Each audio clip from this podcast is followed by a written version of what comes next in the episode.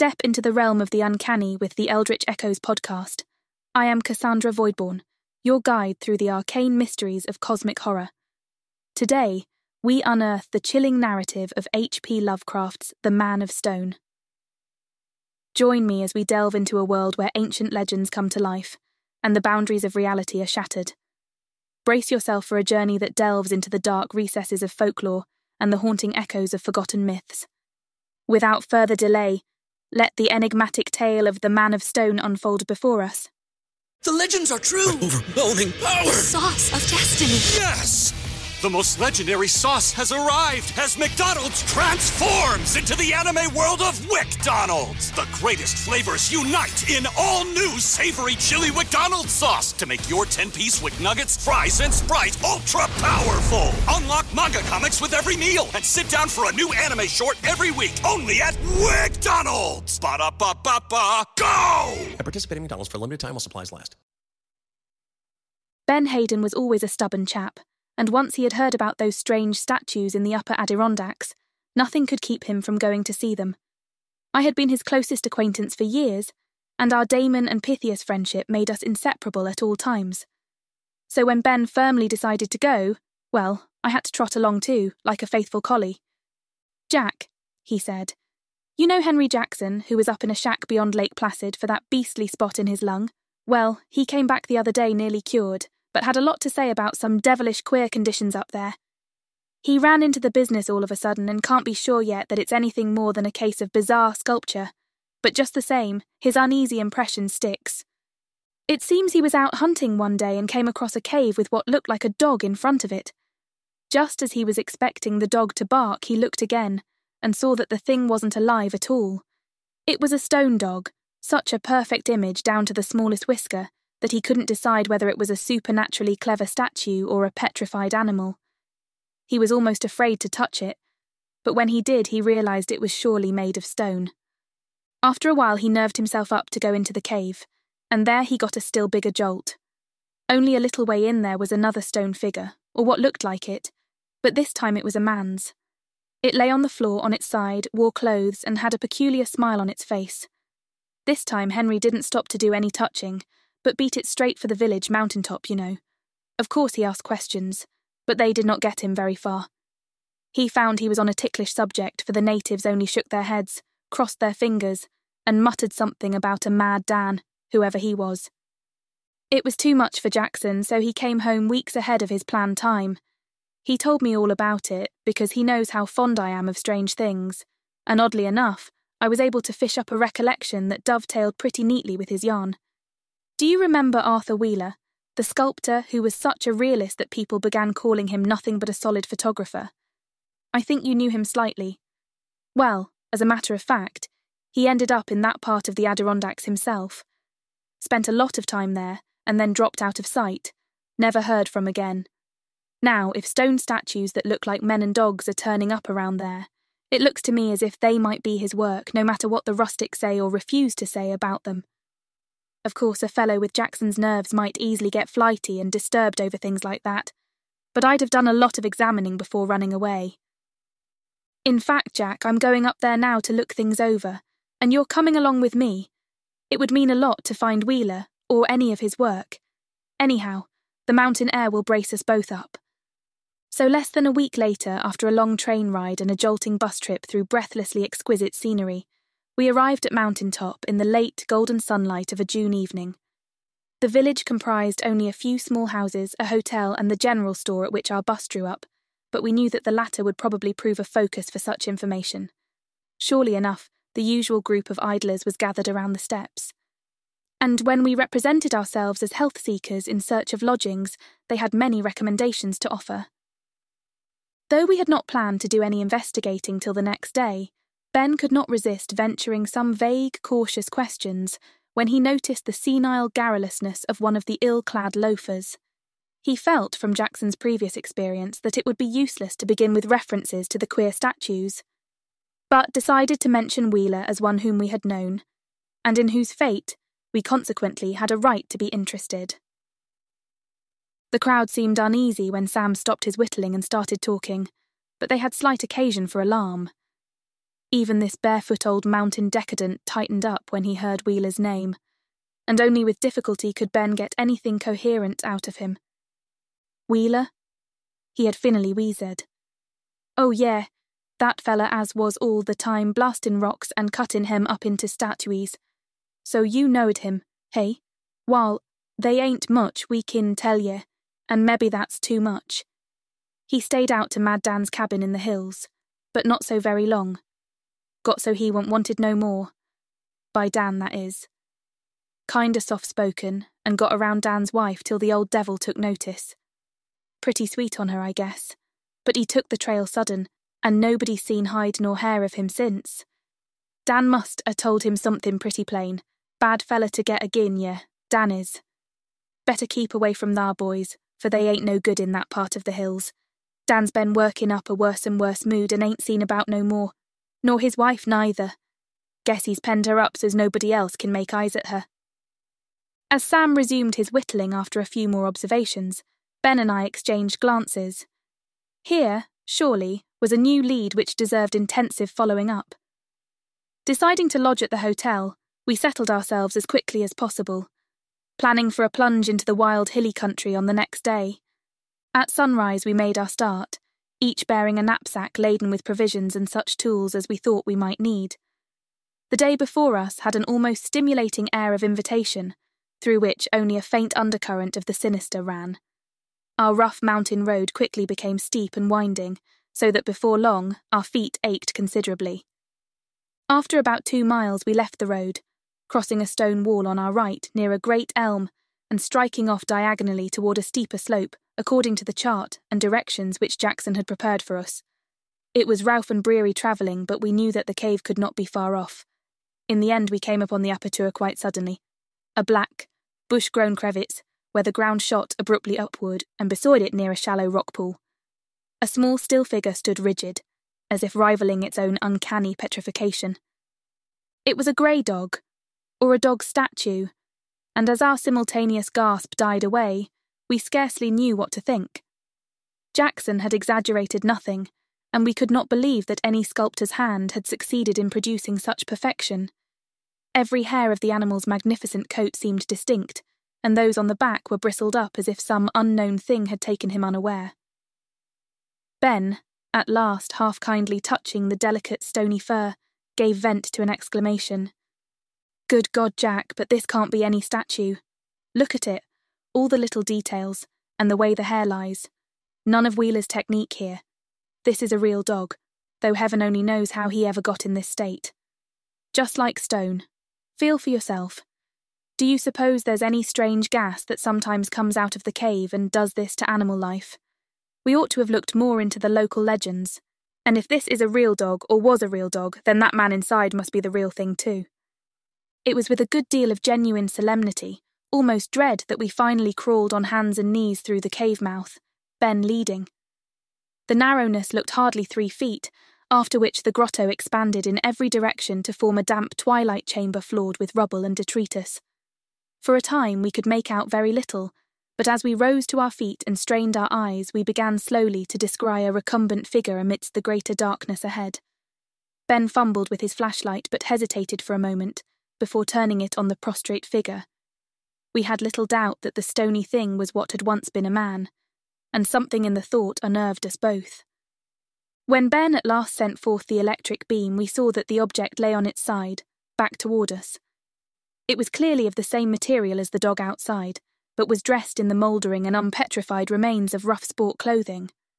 Braced as we were for a shock, we approached quite calmly to examine the thing, Ben going around to the other side to glimpse the averted face.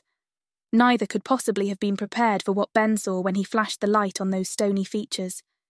His cry was wholly excusable, and I could not help echoing it as I leaped to his side and shared the sight. Yet, it was nothing hideous or intrinsically terrifying. It was merely a matter of recognition, for beyond the least shadow of a doubt, this chilly rock figure with its half frightened, half bitter expression had at one time been our old acquaintance, Arthur Wheeler. Some instinct sent us staggering and crawling out of the cave and down the tangled slope to a point whence we could not see the ominous stone dog. We hardly knew what to think, for our brains were churning with conjectures and apprehensions. Ben, who had known Wheeler well, was especially upset, and seemed to be piecing together some threads I'd overlooked. Again and again, as we paused on the green slope, he repeated, Poor Arthur, poor Arthur. But not till he muttered the name, Mad Dan, did I recall the trouble into which, according to old Sam Poole, Wheeler had run just before his disappearance. Mad Dan, Ben implied, would doubtless be glad to see what had happened.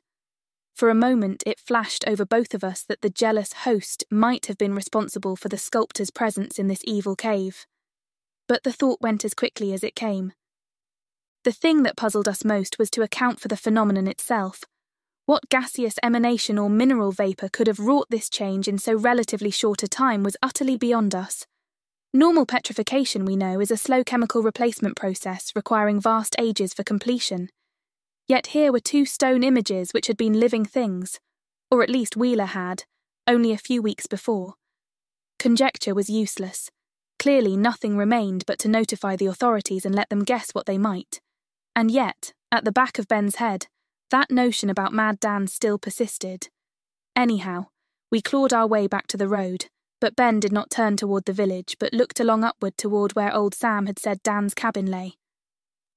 It was the second house from the village. The ancient loafer had wheezed and lay on the left far back from the road, in a thick copse of scrub oaks. Before I knew it, Ben was dragging me up the sandy highway past a dingy farmstead and into a region of increasing wildness. It did not occur to me to protest, but I felt a certain sense of mounting menace as the familiar marks of agriculture and civilization grew fewer and fewer. At last, the beginning of a narrow, neglected path opened up on our left, while the peaked roof of a squalid, unpainted building showed itself beyond a sickly growth of half dead trees. This, I knew, must be Mad Dan's cabin, and I wondered that Wheeler had ever chosen so unprepossessing a place for his headquarters. I dreaded to walk up that weedy, uninviting path, but could not lag behind when Ben strode determinedly along and began a vigorous rapping at the rickety, musty smelling door. Uh, there was no response to the knock, and something in its echoes sent a series of shivers through one. Ben, however, was quite unperturbed, and at once began to circle the house in quest of unlocked windows. The third that he tried, in the rear of the dismal cabin, proved capable of opening, and after a boost and a vigorous BetMGM has an unreal deal for sports fans in Maryland. Turn $5 into $150 instantly when you place your first wager at BetMGM. Simply download the BetMGM app and sign up using code OldLine150. Then, place a $5 wager on any sport. You'll receive $150 in bonus bets, regardless of your wager's outcome. And if you think the fun stops there, the King of Sportsbooks has plenty of surprises in store. Check out daily promotions, same game parlays, live bets, and so much more. Download the app in Maryland today and get $150 in bonus bets instantly from your first wager only at BetMGM. BetMGM and GameSense remind you to play responsibly. See BetMGM.com for terms. 21 plus only. Maryland only. New customer offer. Subject to eligibility requirements. Rewards are non withdrawable bonus bets that expire in seven days. From issuance, please play responsibly. For help, visit mdgamblinghelp.org or call 1 800 Gambler in partnership with MGM National Harbor. Promotional not available in Washington, D.C. Spring, he was safely inside and helping me after him. The room in which we landed was full of limestone and granite blocks, chiselling tools, and clay models, and we realised at once that it was Wheeler's erstwhile studio. So far, we had not met with any sign of life, but over everything hovered a damnably ominous dusty odour. On our left was an open door, evidently leading to a kitchen on the chimney side of the house, and through this Ben started, intent on finding anything he could concerning his friend's last habitat. He was considerably ahead of me when he crossed the threshold, so that I could not see at first what brought him up short and wrung a low cry of horror from his lips.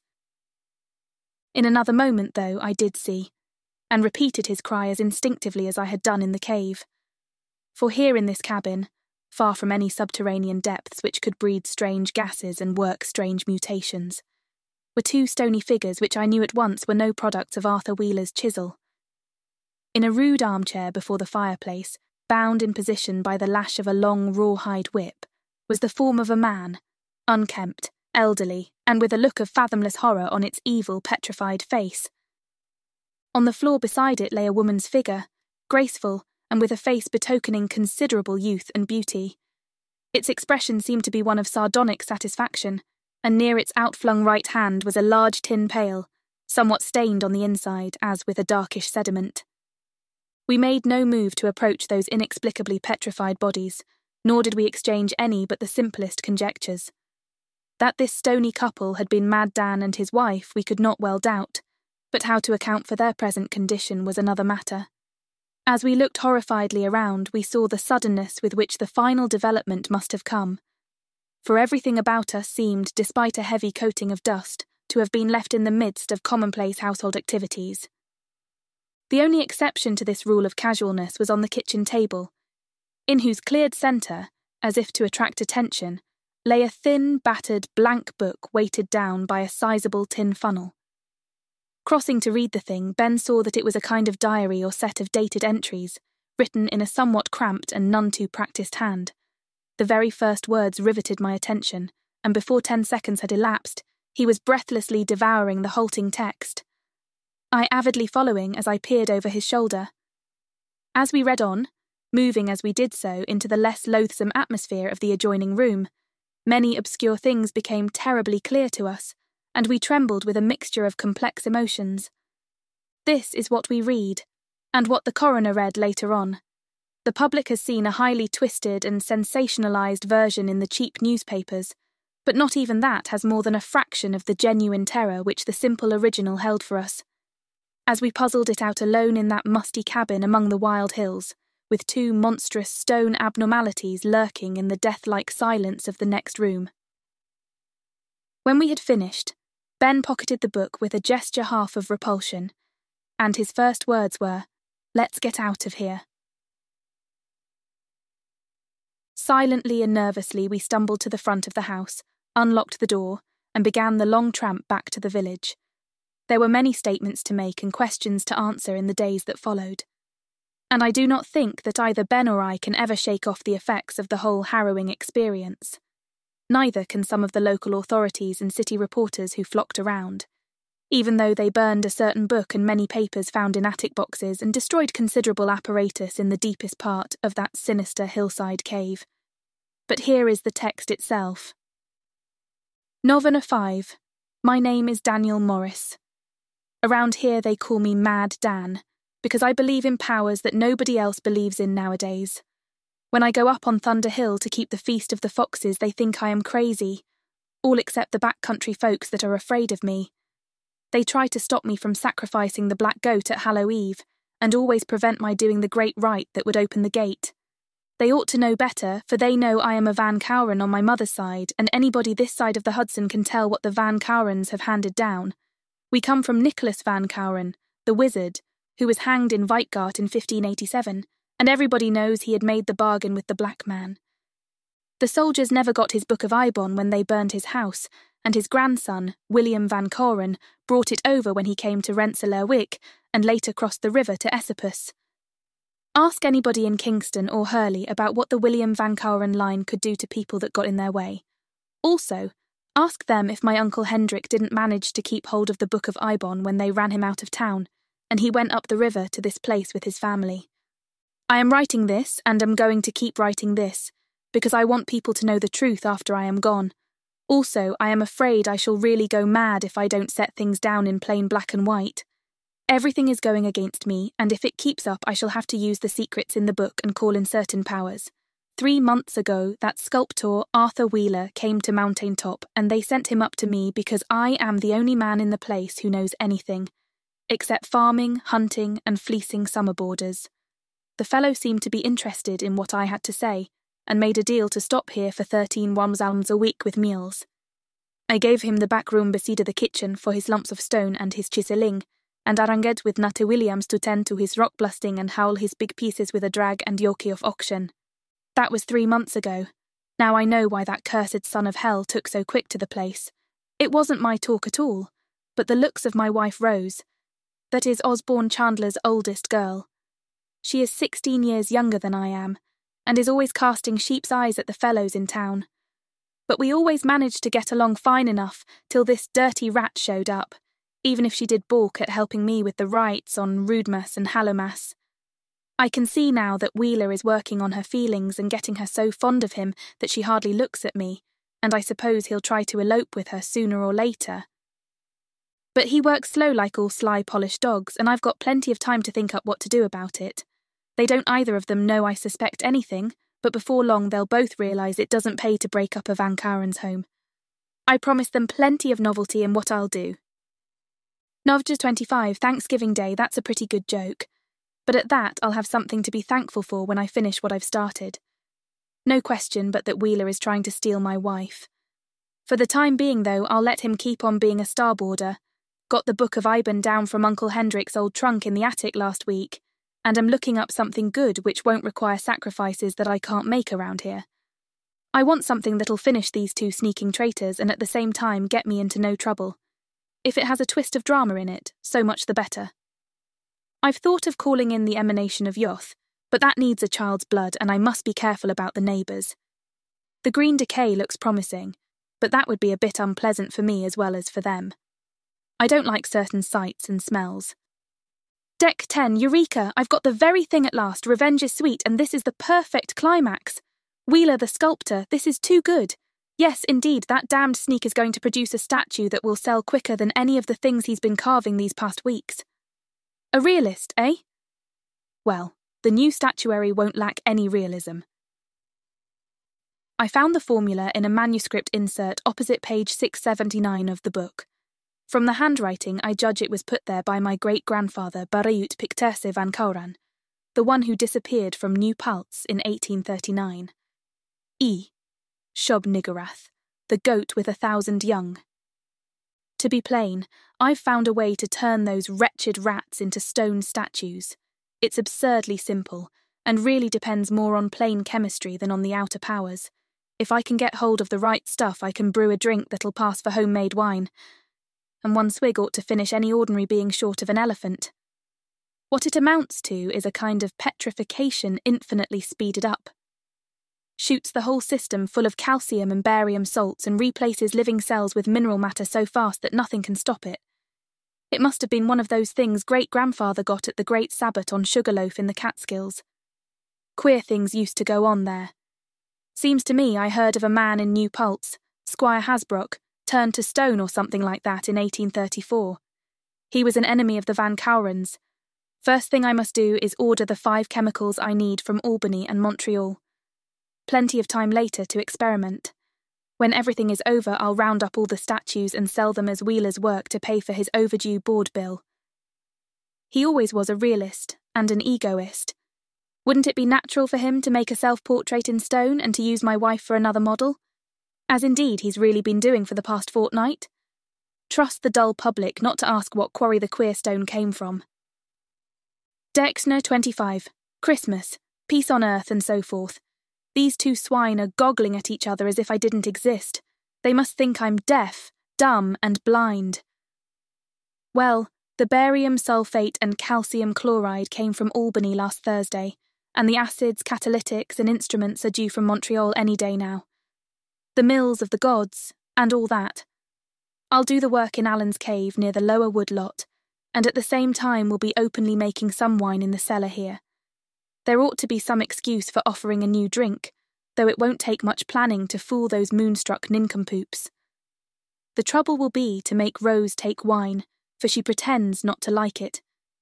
Any experiments that I make on animals will be down at the cave, and nobody ever thinks of going there in winter. I'll do some woodcutting to account for my time away. A small load or two brought in will keep him off the track. Jan, 20. It's harder work than I thought. A lot depends on the exact proportions. The stuff came from Montreal, but I had to send again for some better scales and an acetylene lamp. They're getting curious down at the village. Wish the express office weren't in Steenwyck's store.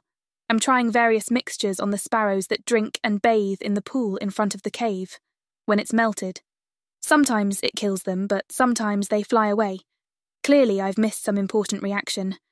I suppose Rose and that upstart are making the most of my absence, but I can afford to let them. There can be no doubt of my success in the end. February 11. Have got it at last. Put a fresh lot in the little pool, which is well melted today, and the first bird that drank toppled over as if he were shot. I picked him up a second later, and he was a perfect piece of stone down to the smallest claws and feather. Not a muscle changed since he was poised for drinking, so he must have died the instant any of the stuff got to his stomach. I didn't expect the petrification to come so soon. But a sparrow isn't a fair test of the way the thing would act with a large animal. I must get something bigger to try it on, for it must be the right strength when I give it to those swine. I guess Rose's dog Rex will do. I'll take him along the next time and say a timber wolf got him. She thinks a lot of him, and I shan't be sorry to give her something to sniffle over before the big reckoning. I must be careful where I keep this book. Rose sometimes pries around in the queerest places. Febonine 15, getting warm. Tried it on Rex and it worked like a charm with only double the strength. I fixed the rock pool and got him to drink. He seemed to know something queer had hit him, for he bristled and growled, but he was a piece of stone before he could turn his head. The solution ought to have been stronger, and for a human being ought to be very much stronger. I think I'm getting the hang of it now, and am about ready for that cur Wheeler. The stuff seems to be tasteless, but to make sure I'll flavour it with the new wine I'm making up at the house. Wish I were sure about the tastelessness, so I could give it to Rose in water without trying to urge wine on her. I'll get the two separately, Wheeler out here and Rose at home have just fixed a strong solution and cleared away all strange objects in front of the cave. Rose whimpered like a puppy when I told her a wolf had got Rex, and Wheeler gurgled a lot of sympathy. March 1st, Irelia, uh, praise the Lord Sethogwa. I've got the son of hell at last. Told him I'd found a new ledge of friable limestone down this way, and he trotted after me like the yellow cur he is. I had the wine flavoured stuff in a bottle on my hip, and he was glad of a swig when we got here. Gulped it down without a wink, and dropped in his tracks before you could count three. But he knows I've had my vengeance, for I made a face at him that he couldn't miss. I saw the look of understanding come into his face as he keeled over. In two minutes, he was solid stone. I dragged him into the cave and put Rex's figure outside again. That bristling dog shape will help to scare people off. It's getting time for the spring hunters, and besides, there's a damned Lunga named Jackson in a cabin over the hill who does a lot of snooping around in the snow. I wouldn't want my laboratory and storeroom to be found just yet. When I got home, I told Rose that Wheeler had found a telegram at the village summoning him suddenly home. I don't know whether she believed me or not, but it doesn't matter. For form's sake, I packed Wheeler's things and took them down the hill, telling her I was going to ship them after him. I put them in the dry well at the abandoned Rapelye place. Now for Rose. March there. Can't get Rose to drink any wine. I hope that stuff is tasteless enough to go unnoticed in water. I tried it in tea and coffee, but it forms a precipitate and can't be used that way. If I use it in water, I'll have to cut down the dose and trust to a more gradual action. Mr. and Mrs. Hoog dropped in this noon, and I had hard work keeping the conversation away from Wheeler's departure. It mustn't get around that we say he was called back to New York when everybody at the village knows no telegram came and that he didn't leave on the bus. Rose is acting damned queer about the whole thing. I'll have to pick a quarrel with her and keep her locked in the attic. The best way is to try to make her drink that doctored wine, and if she does give in, so much better. March 7th. Have started in on Rose. She wouldn't drink the wine, so I took a whip to her and drove her up in the attic. She'll never come down alive. I pass her a platter of salty bread and salt meat, and a pail of slightly doctored water twice a day. The salt food ought to make her drink a lot, and it can't be long before the action sets in. I don't like the way she shouts about Wheeler when I'm at the door. The rest of the time, she is absolutely silent. March 9th. It's damned peculiar how slow that stuff is in getting hold of Rose. I'll have to make it stronger. Probably she'll never taste it with all the salt I've been feeding her. Well, if it doesn't get her, there are plenty of other ways to fall back on. But I would like to carry this neat statue plan through. Went to the cave this morning and all is well there. I sometimes hear Rose's steps on the ceiling overhead, and I think they're getting more and more dragging. The stuff is certainly working, but it's too slow. Not strong enough. From now on, I'll rapidly stiffen up the dose. March 11th. It is very queer. She is still alive and moving. Tuesday night I heard her piggling with a window, so went up and gave her a raw hiding. She acts more sullen than frightened, and her eyes look swollen. But she could never drop to the ground from that height, and there's nowhere she could climb down. I have had dreams at night, for her slow, dragging pacing on the floor above gets on my nerves. Sometimes I think she works at the lock on the door. March 15th. Still alive despite all the strengthening of the dose. There's something queer about it. She crawls now and doesn't pace very often, but the sound of her crawling is horrible. She rattles the windows too and fumbles with the door. I shall have to finish her off with the rawhide if this keeps up. I'm getting very sleepy. Wonder if Rose has got on her guard somehow, but she must be drinking the stuff. This sleepiness is abnormal. I think the strain is telling on me. I'm sleepy. Here the cramped handwriting trails out in a vague scrawl, giving place to a note in a firmer, evidently feminine handwriting, indicative of great emotional tension. March 16th, 4am. This is added by Rose C. Morris, about to die. Please notify my father, Osborne E. Chandler, Route 2, Mountaintop, NY. I have just read what the beast has written. I felt sure he had killed Arthur Wheeler, but did not know how till I read this terrible notebook. Now I know what I escaped. I noticed the water tasted queer, so took none of it after the first sip. I threw it all out of the window. That one sip has half paralysed me, but I can still get about. The thirst was terrible, but I ate as little as possible of the salty food, and was able to get a little water by setting some old pans and dishes that were up here under places where the roof leaked. There were two great rains. I thought he was trying to poison me, though I didn't know what the poison was like. What he has written about himself and me is a lie. We were never happy together, and I think I married him only under one of those spells that he was able to lay on people. I guess he hypnotized both my father and me, for he was always hated and feared and suspected of dark dealings with the devil. My father once called him the devil's kin, and he was right. No one will ever know what I went through as his wife. It was not simply common cruelty, though God knows he was cruel enough and beat me often with a leather whip. It was more, more than anyone in this age can ever understand. He was a monstrous creature and practiced all sorts of hellish ceremonies handed down by his mother's people. He tried to make me help in the rites, and I don't dare even hint what they were.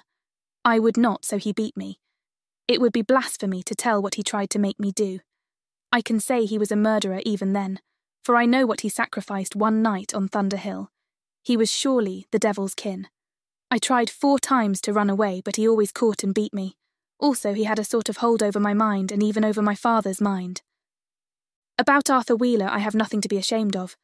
We did come to love each other, but only in an honourable way. He gave me the first kind treatment I had ever had since leaving my father's, and meant to help me get out of the clutches of that fiend.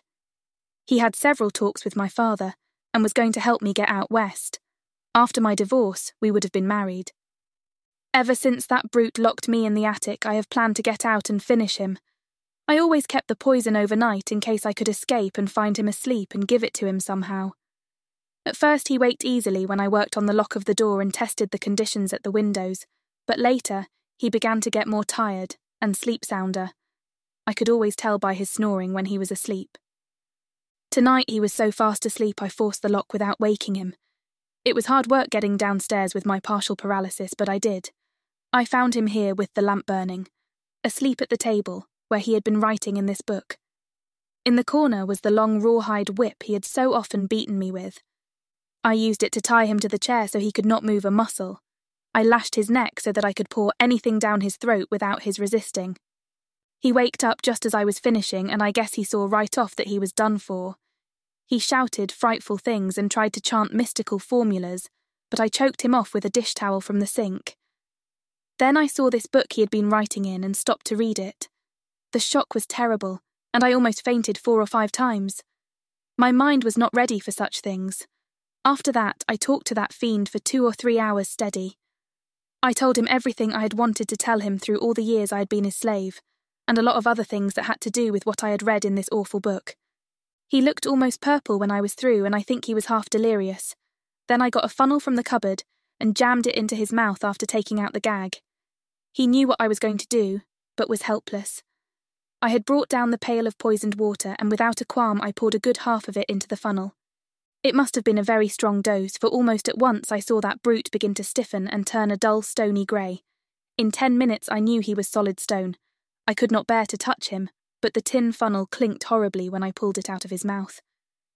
I wish I could have given that kin of the devil a more painful, lingering death, but surely this was the most appropriate he could have had. There is not much more to say. I am half paralysed, and with Arthur murdered, I have nothing to live for. I shall make things complete by drinking the rest of the poison after placing this book where it will be found. In a quarter of an hour, I shall be a stone statue. My only wish is to be buried beside the statue that was Arthur, when it is found in that cave where the fiend left it. Poor trusting Rex ought to lie at our feet. I do not care what becomes of the stone devil tied in the chair. As we bid farewell to the enigmatic echoes of the Man of Stone, I extend my gratitude to all who journeyed through ancient myths with me, Cassandra Voidborn. If the whispers of forgotten legends linger in your thoughts, remember, more tales of cosmic horror await in the shadows. Thank you for joining the Eldritch Echoes podcast. Until our next exploration into the arcane, may the mysteries continue to captivate your imagination. Farewell, intrepid listeners.